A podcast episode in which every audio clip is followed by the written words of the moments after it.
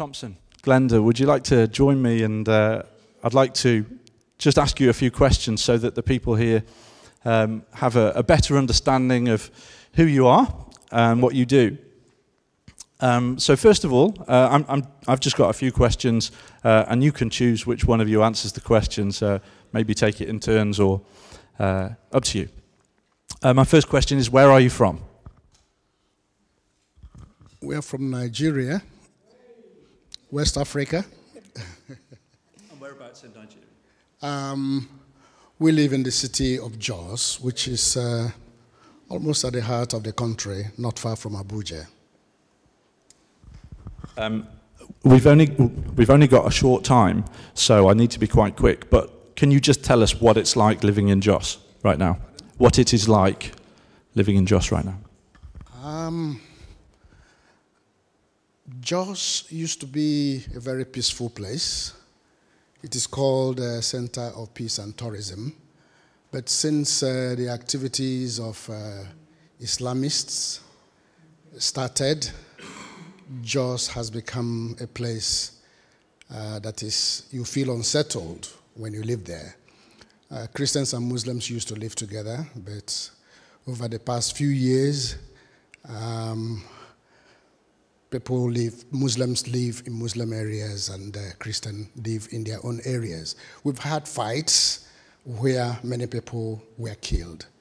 And up till now, a place like Barkin Ladi and other places, the Fulani Katoriaras always attack the indigenous people of Plateau State, and often people are just killed. So it's not easy. Glenda, what do you both do in Jos? Well, of course, Thompson is into church planting and leads a group of about 100 churches. I have been involved with our schools. We started a nursery primary school in 1991 with the view to providing good quality education at an affordable price. And that school had continued to grow. 2007, we started a secondary school section, and that has also grown. 2010, we started another nursery primary school. And if we put all the children in the three schools, we have 1,322 from 1991 to date. So that's what we're involved in, or primarily myself. When you talk about it, you make it sound very easy. We put a church in there, we just put a school in there. It must have brought some challenges. Yes, we've had lots of challenges. We actually started the schools out of nothing. Initially, we started out of converted buildings, and then from there on, continued to build on class by class every year until we got to where we are now. And of course, with Thompson, he has a group of pastors working with him, and in the different zones or districts where they work, they have also continued to plant our churches. So it's been quite challenging. Thompson, could you tell us about your link, your partnership with Bridge North Baptist Church? So could you tell us how long you've been partners with us, and can you tell us what we do for you that maybe is helpful? Thank you. My link with this church started with Margaret William, who was in Azare as a teacher and was attending one of my churches. And I think she introduced me to teamwork led by Dave Tomlinson. And that was how I came to UK for the first time. And since 1989, I have been coming here. Yeah. And when we started the school, it was to provide education for children who couldn't afford going to private schools. The government schools, they are good, but oftentimes they have problems. Take, for instance, for the past, our teachers and civil servants on the Plateau, which is the capital, which is the state where we live in, they haven't been paid for 7 months, or they are owed 7 months' salary now. And when you are a teacher and for 7 months you haven't been paid, how are you going to teach the children? So this is why this school was established. And most of them come from very poor families. And because it is a fee-paying school, so that we'll be able to pay the teachers, build facilities, the children that can pay, we depend on people in this country, the good people in this country, and you being one of them. You have been supporting and sponsoring children, and some individuals that are blessed in this country gave us the money to build the facilities, the hostels, the classrooms, electric transformer, boreholes, and all kinds of things. And presently, Glenda is saying that there are some children who need sponsorship. And if they are not sponsored, it means they are going to drop out of the school. Maybe Glenda will tell you more about the sponsorship. Yeah, well, it costs £90 to train a child in the primary school for a year and £280 to train a child in the school for a year. In the secondary school.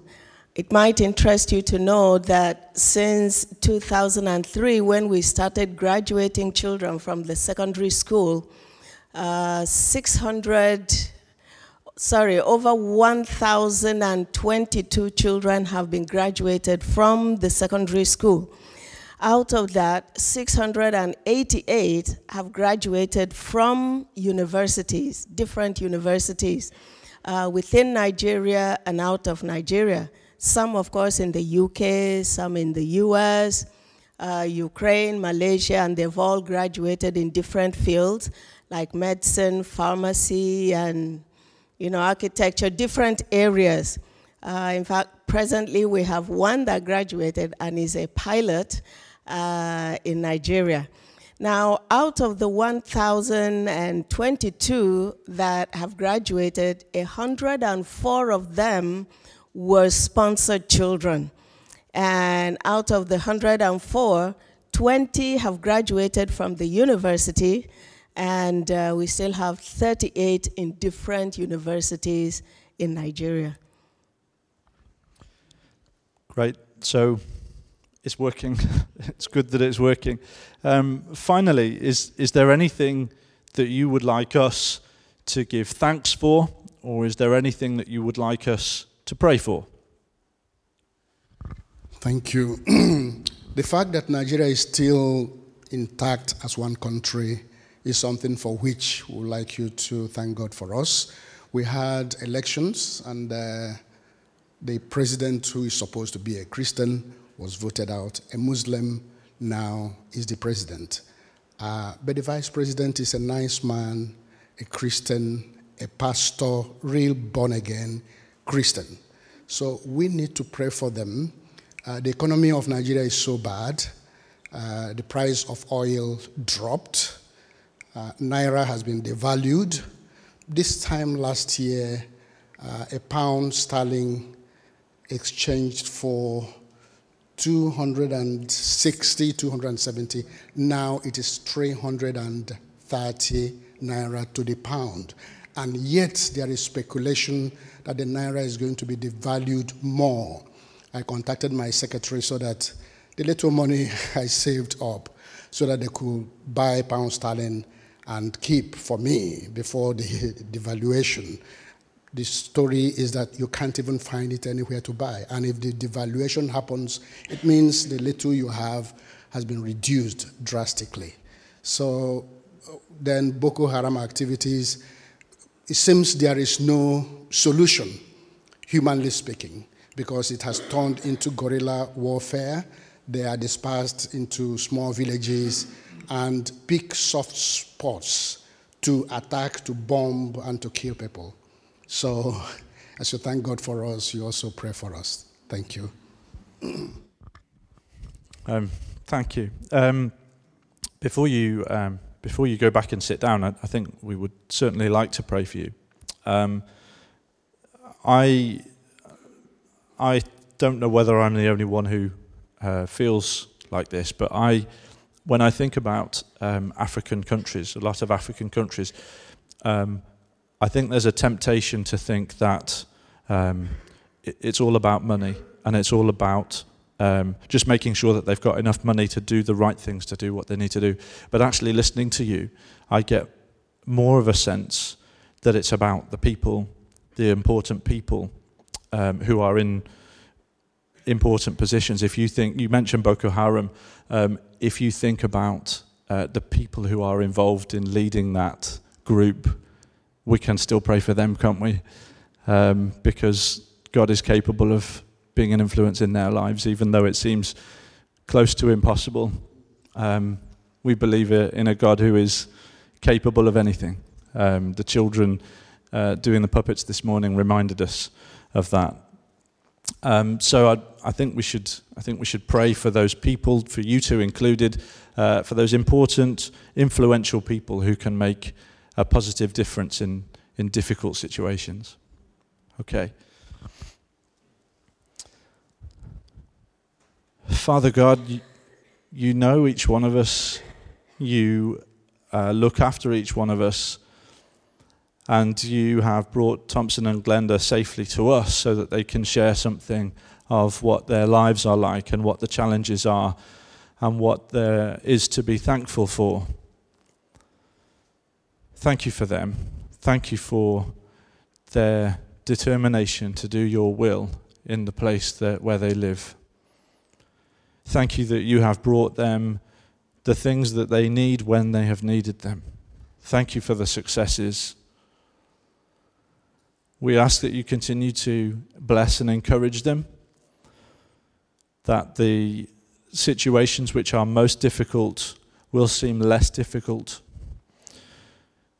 We ask that their ambitions in your name will be blessed and will come to fruition. And we pray for those important people in Nigeria, those leaders who have decisions to make, that they would be open-minded and not closed-minded. We pray that they would think of the people that they are responsible for, and they would make good decisions based on the people that they are responsible for, that they would treat people with compassion, with humanity, with love. And we pray that you would be an influence, a strong influence, in the power of your Holy Spirit and in the name of Jesus. Amen. And Ian and Jane are welcoming people to their house later, looking for you for a time. What about one-ish? If people, I know that some people have already signed up to go to a barbecue at Ian and Jane's house to spend time with you. And I'm sure that if you have a word with Ian and Jane who are on the balcony, if you haven't already said that you're interested in being part of that, then they could probably find space for you. But warm welcome to you, and look forward to chatting with you a bit more later on. Thank you.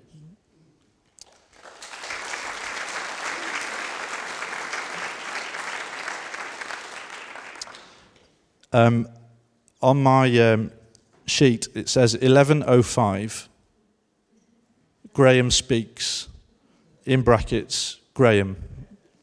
That must be you, I think. Yeah. Just before Graham speaks, I'm sure he would do this himself, so I might be stealing his thunder a bit. But do not forget the things in this morning's service that have challenged you. I was reading the God part over there, and when it came to the last bit, I was struggling to deliver my lines, because that story of Abraham and Isaac is one that has brought me to tears before, and it will do again. every time it's something, probably the most emotionally charged story for me, and it was Graham that set the rainbows, the challenge of, well, Mary in particular, the challenge of making a puppet sketch to bring in the Hagar story, the servant girl, and the sacrifice of Isaac into a puppet sketch done by under 11-year-olds. So well done, Graham, for that. If you've delegated that to other people, you've probably got the easy bit now. Yes. But even though you've got the easy bit, I'd still like to just pray for you before you start, if that's okay. Thank you. Jesus, you've got something for us every day. You've already delivered to us the most important message, in that there is life in you, and that is life that conquers death. So other messages might be simpler, but maybe not. We pray that the message that Graham has for us today, which you have given him, is delivered clearly and effectively, so that people walk away from here challenged and determined to do something different in their lives. In the power of the Holy Spirit, in the name of Jesus. Amen.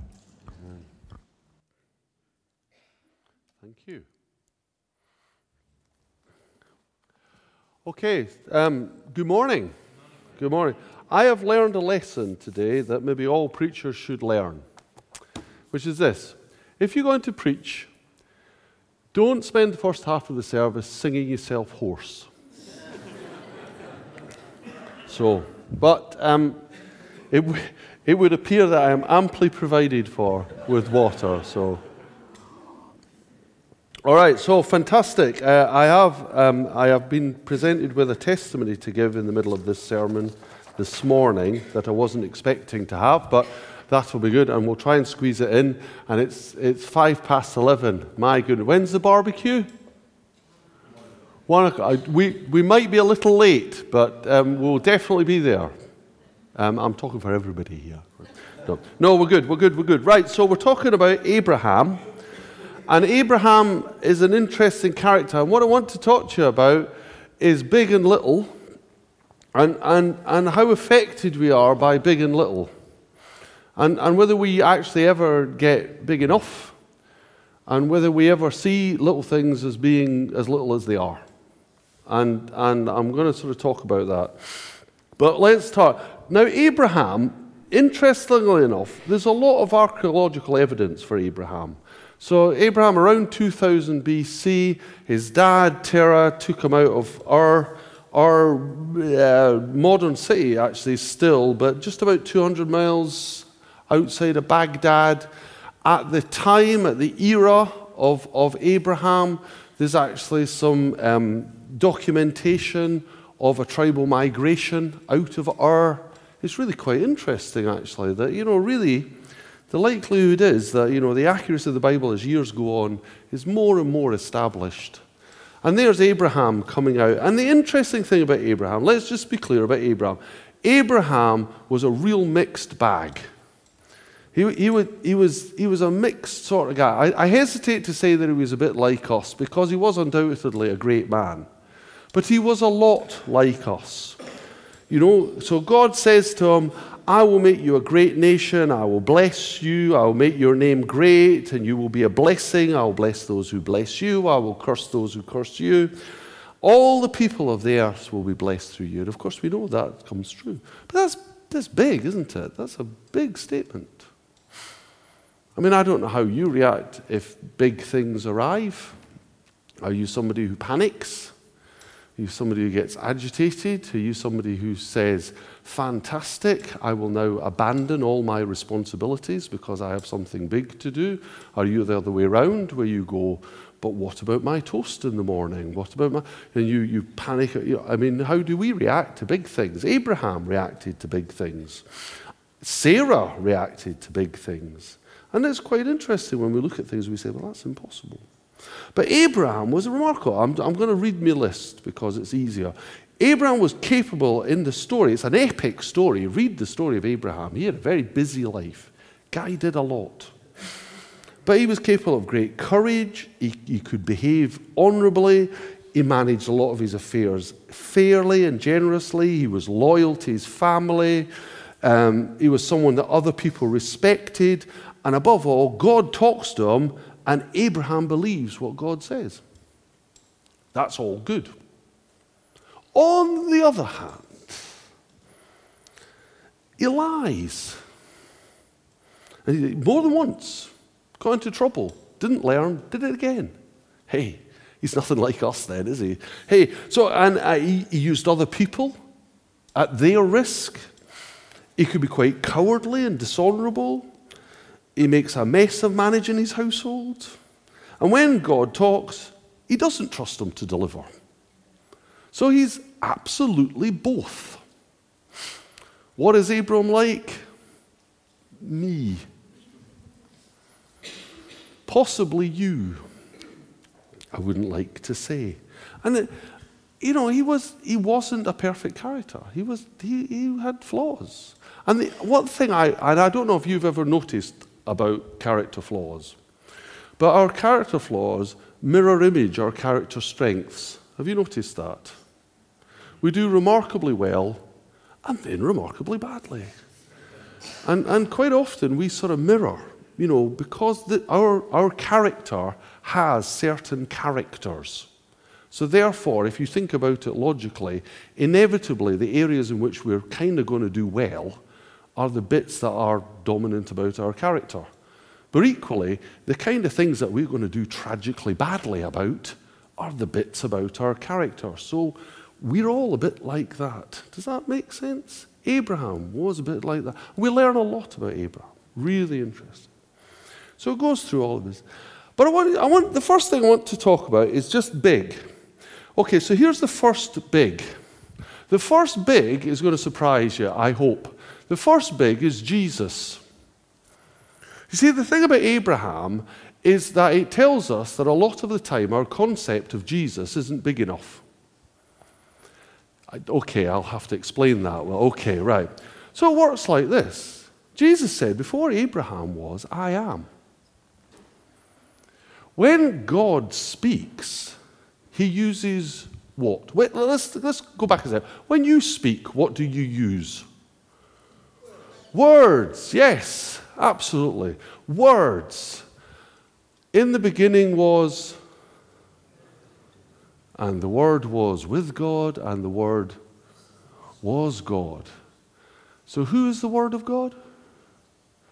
Jesus. So when the Bible says, and the Word of the Lord came to Abraham, we don't say what Word, we say who Word. And this carries on all the way down the Bible. So when we talk about the Word of the Lord came to Joshua after Moses died, it says it was a man who was the commander of the Lord's host. And he said this. He said, take your shoes off because you're on holy ground. And when Joshua worshipped him, unlike angels, the man did not say, stand up because I'm a servant just like you. When people worshipped angels, you'll notice in Scripture, the angel says, don't worship me, worship the Lord of hosts. But when the man who was the commander of the forces of the Lord of hosts was worshipped by Joshua, he let him worship because he was the word of the Lord. It was a vision of Jesus. Jesus is telling the truth when he says, before Abraham was, I am. You see, when Jesus was born in the Nativity, that was the physical incarnation of the Son of God who'd always been. So if we start to think that Jesus started 2,000 years ago, he didn't. Is our concept of Jesus too small? He tracks through all time, and before time, and beyond time. And Abraham teaches us that our vision of Jesus is far too small. You know, he wasn't a sort of, 33-year-old suicidal who did some good stuff. And that's the parameters of Jesus. He was the incarnation of God Almighty. He was the Word of God. When the Word of God comes, who is the Word of God? Jesus. So, anyway, there's my first point. So he speaks to Abraham. Abraham struggles because it's all about offspring and Abraham hasn't got any.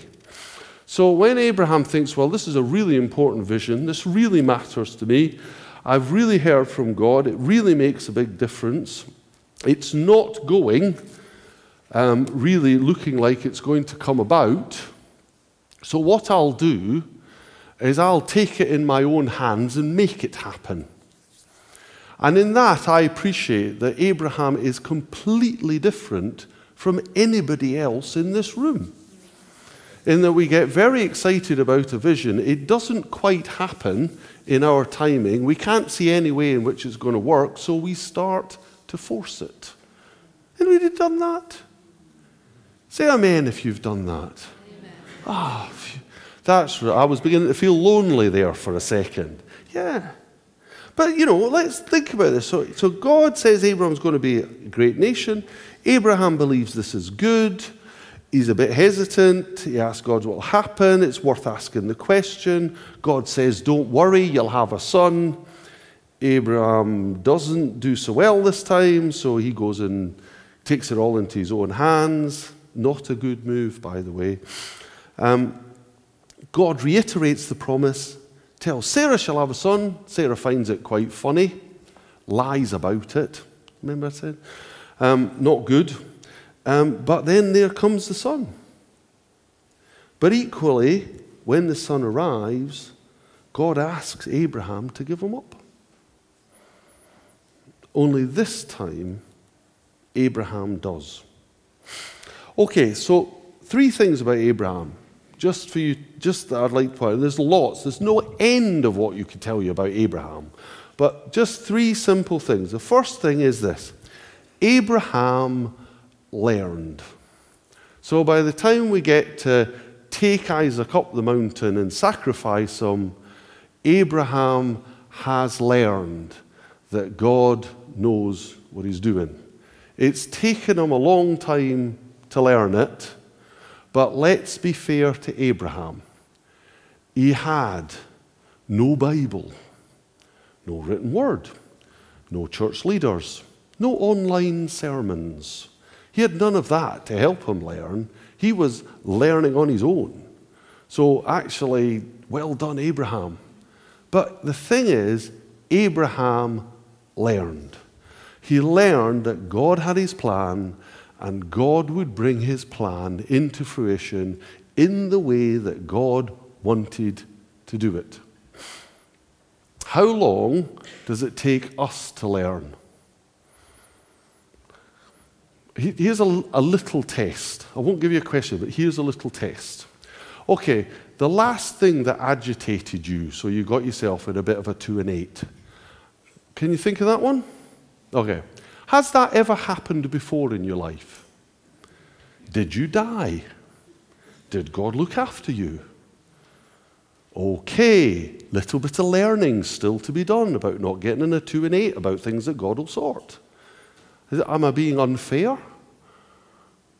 We have to learn, but how teachable are we? How quickly do we learn this?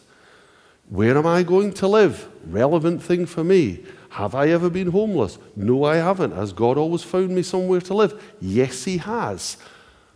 Am I anxious about it? Please don't ask that question.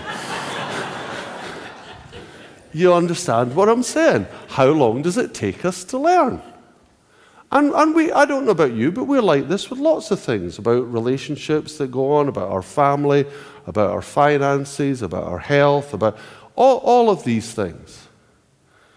But over and again, God is faithful. He doesn't do things the way we like it, but he does it. How long? How teachable are we? How quick does it take us to get to the point with Jesus' most challenging statement ever in the whole Bible? Don't worry about anything. I mean, that's a bit unfair, isn't it? Really, let's be honest. But, you know, it's about learning, isn't it? And the thing about Abraham was Abraham learned. He might have had his difficulties, but he was teachable.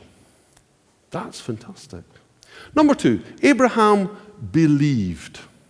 Now, believing is a really important thing.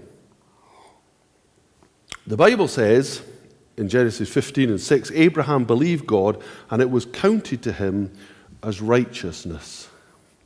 And that's a principle that applies to us as well. Because we think about what gets said. Or Jesus is given to us as our righteousness. So what does Paul say?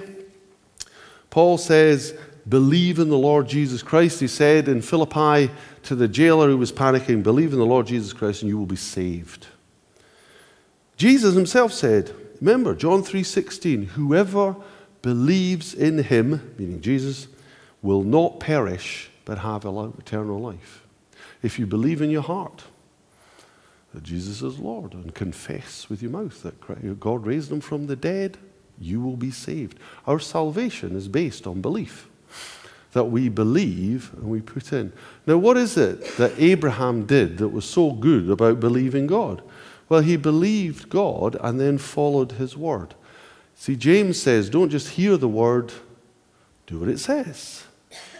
Believing is active. Believing is doing. Believing isn't head knowledge, it's heart knowledge. You know what you know. When I was a young man, I went a bit astray.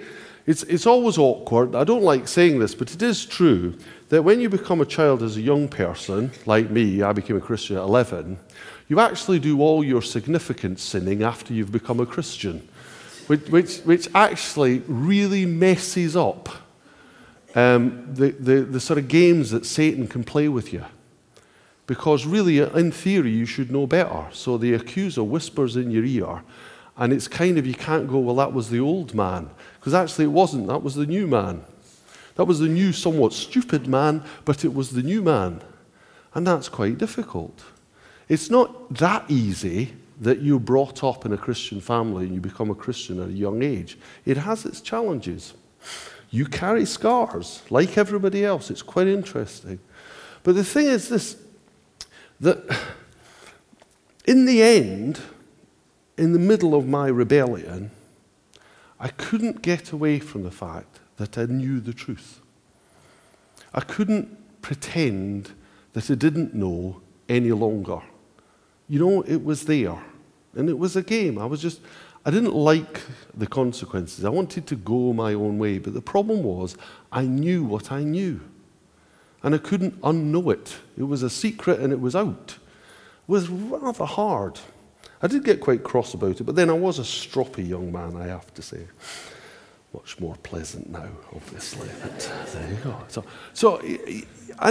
But it's that thing. And Abraham was the same. He saw it. It was true. See, when Abraham tried to take things in his own hands, he wasn't saying, I don't believe this will happen. He just was saying, I think my role should be a bit bigger than it's currently been allocated as. I feel I should be more senior in this plan than I currently appear to be. But he wasn't saying it's not going to happen, but it did cause a problem. And the final one is the obvious one, that Abraham obeyed. Abraham learned to obey God, to do what it was, to do things God's way, to trust that God worked the outcome, and he knew the outcome before the beginning. We'll sing that hymn, Trust and Obey. Do you know that hymn? Love it. And what's the consequence of trust and obey? To be happy in Jesus. There's no other way to be happy in Jesus but to trust and obey. He's in charge and we are not. So Abraham learned. Are we teachable? Abraham believed.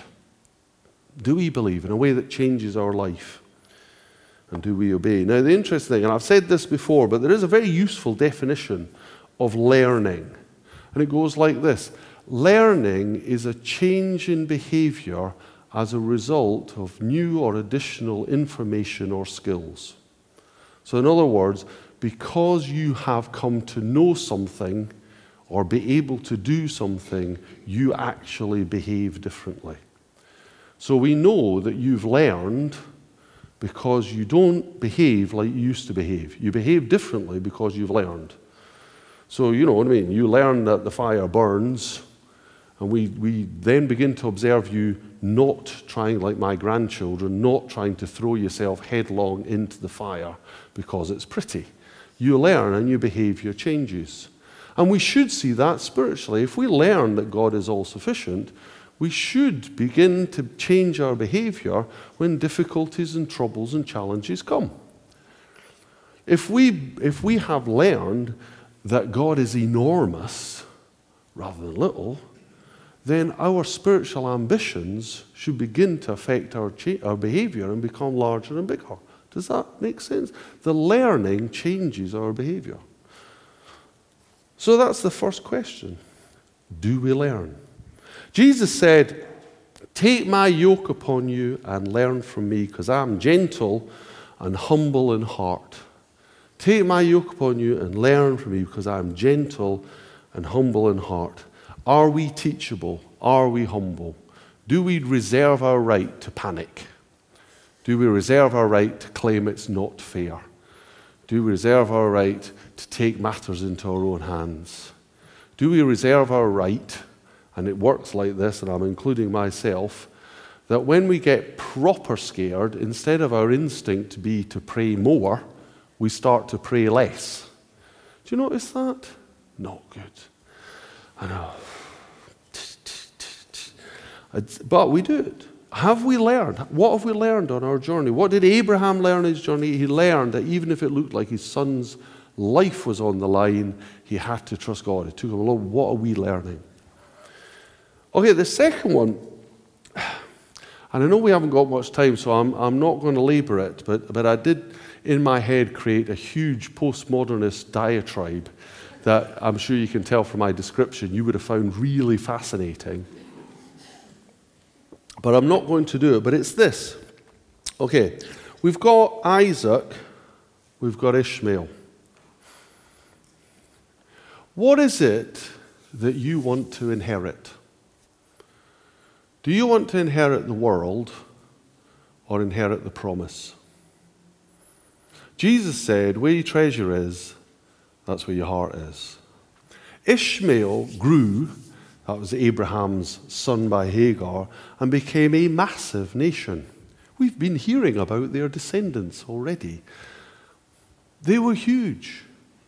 The tribes became massive. He had a huge number of relatives, and even, within 2 or 3 generations, you could see Ishmael's influence spreading across the world, huge amounts of territory, tribes all over the place, very disparate. One of the things it said about Ishmael was that he would be a wild donkey, that he would be at odds with every other family member he had. Clearly that character trait carries on. But still massive. And there's the world. And then there was Isaac, the one son. And he became the father of one nation, one still beleaguered nation. But his was the promise, because there came Jesus. And with Jesus came no money, no riches, no comfort, no worldly conquest, none of those things. Challenge, but a hope beyond. And my challenge for you is this. What have you learned in your life? What have you learned about what the world offers? Because you see, in the Bible it says this. It says that as sons of God, we inherit the kingdom with Jesus. That's what we're told. Now, that's the kingdom of God. Now, those of you, and I'll be brief, but those of you who immediately I say sons go daughters, you're not understanding how the Bible talks. But this is how it works. Sons. God made man, both male and female. Sons is about inheritance. Daughters is about betrothal. All you ladies who are in Jesus, you sons, just like the men. All you men are in Jesus, you daughters, just like the women. The Bible does not talk in terms of postmodernism. That was my point. It's not there. We are all sons because we inherit, and we're all daughters because we don't create. The Bible does not create that kind of gender difference. God made man both male and female. So all women are sons and brothers with Jesus, and all men who are in Jesus. And all men are daughters because we are the bride of Christ, because God made man both male and female. There is no contention between man and woman in the Bible. and one is not higher or more important or more filled with the Holy Spirit or more spiritually worthy. There are none of these distinctions in the Bible. I know you're going to argue about church structures, but I'm not going to go there today. And I'm happy to do that, but we don't have the time. But the other side of it is, if we look at modernism, this is modernism talked about freedom. But what it actually meant was rebellion. And postmodernism is about identity, but what it's really about is consumerism. And how do you control people? You set one faction against another, and you sell to both.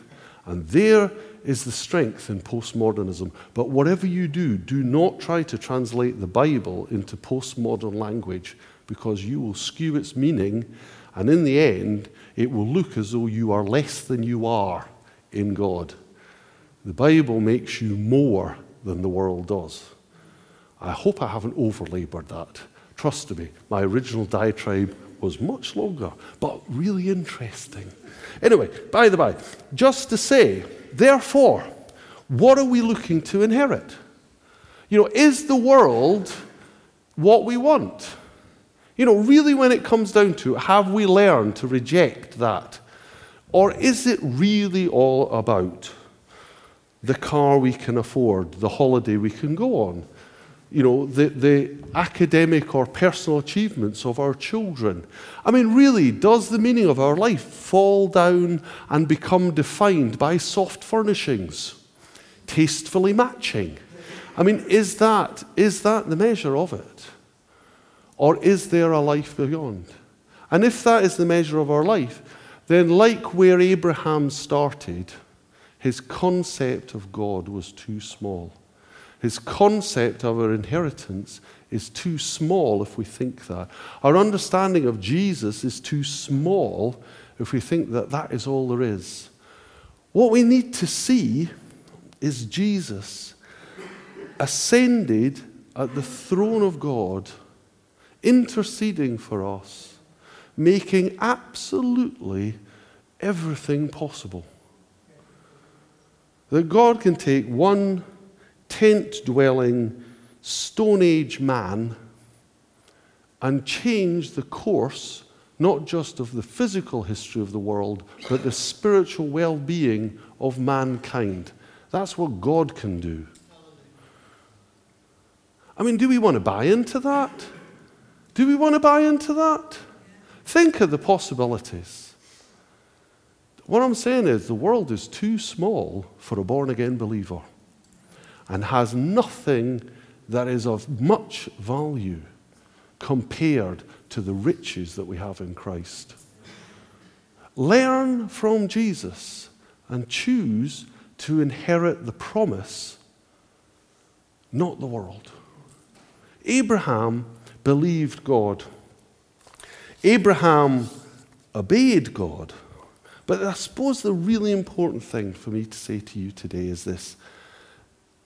Be like Abraham. Learn. Look at what the world offers and how many times it lets you down and how many times you get what you want and it turns out empty. Here's one of the things I just want to point out, right?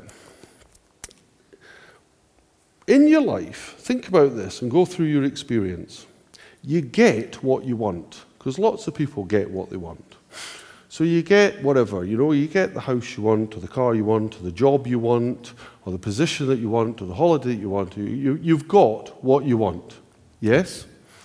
And then one of your children becomes ill, or you get ill, or you suffer great pain, or something, happens at work that makes it look like you're going to be in a lot of trouble. Okay, how much, at that point, how much thought are you giving to that house or that car or that holiday or that? How much are you giving? And the answer is it's gone out of your mind. You're no longer thinking about that. What you're thinking about is what is really troubling you. And that's because the essence of our well-being is spiritual and not material. And when we feel we are spiritually threatened, all things material begin to disappear. Learn from this. learn from this that our investment needs to be spiritual. Okay, if you don't know Jesus, let me encourage you to be introduced today, because he can change your life and give you a promise that you will not get from anywhere else. You really will not get it from anywhere else. If you believe that God can't use you, you are being lied to. I want to just tell you right now, Thompson Glenda mentioned Dave Tomlinson and the teamwork team. Well, that's why I'm here. Did you not know that? The teamwork team contacted me when I lived in London with Arlene and sent me to Willadene Farm to help John Holmes set up Willadene Farm. And then the teamwork team, only this time it was Phil Moabier and not Dave Tomlinson, got in touch, and I ended up working in South America. You're here because of teamwork.